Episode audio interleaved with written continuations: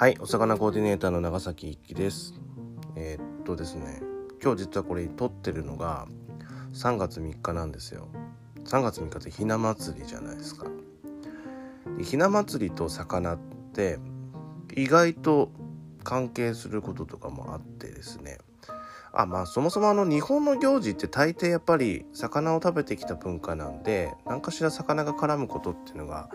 多かったりするんですね。でひな祭りもまあそうで、まあ、一つあのよくひな祭りに食べられる海産物といえばハマグリですよね。えっ、とハマグリお吸い物にしたりとか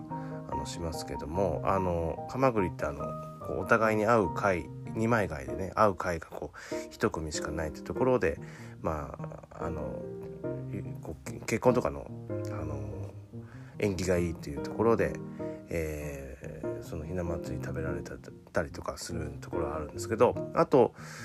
えーと、ちらし寿司をね結構食べることが多いんじゃないかなと思います。で結果あの私築地で働いてたんですけどその時もそこのひな祭りはね穴子がよく売れるんですよ。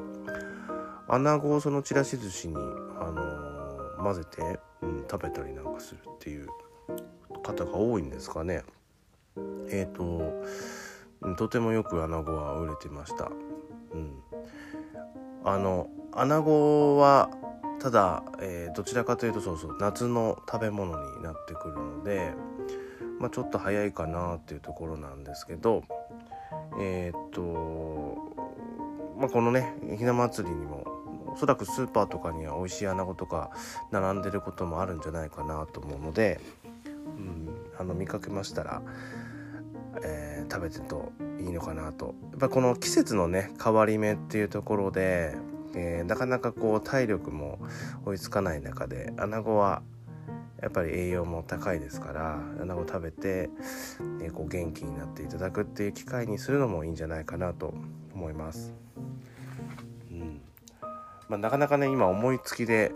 あの3月3日ということでひな祭りと魚についてお話してみたんですけど、うん、多分ねまだいろいろあると思います。いろいろあると思うんですけど、まあ今日はこの辺でというところですね。はい。で、えっ、と、このね、えー、とポッドキャスト、魚プロダクションのポッドキャストでは、ちょっと今後また魚にとか水産業とかについてのいろんなお話をしていこうと思っているので、えーまた、えー聞いていただけたらありがたいなと思ってます。では、今日はこの辺りで。はい、さようなら。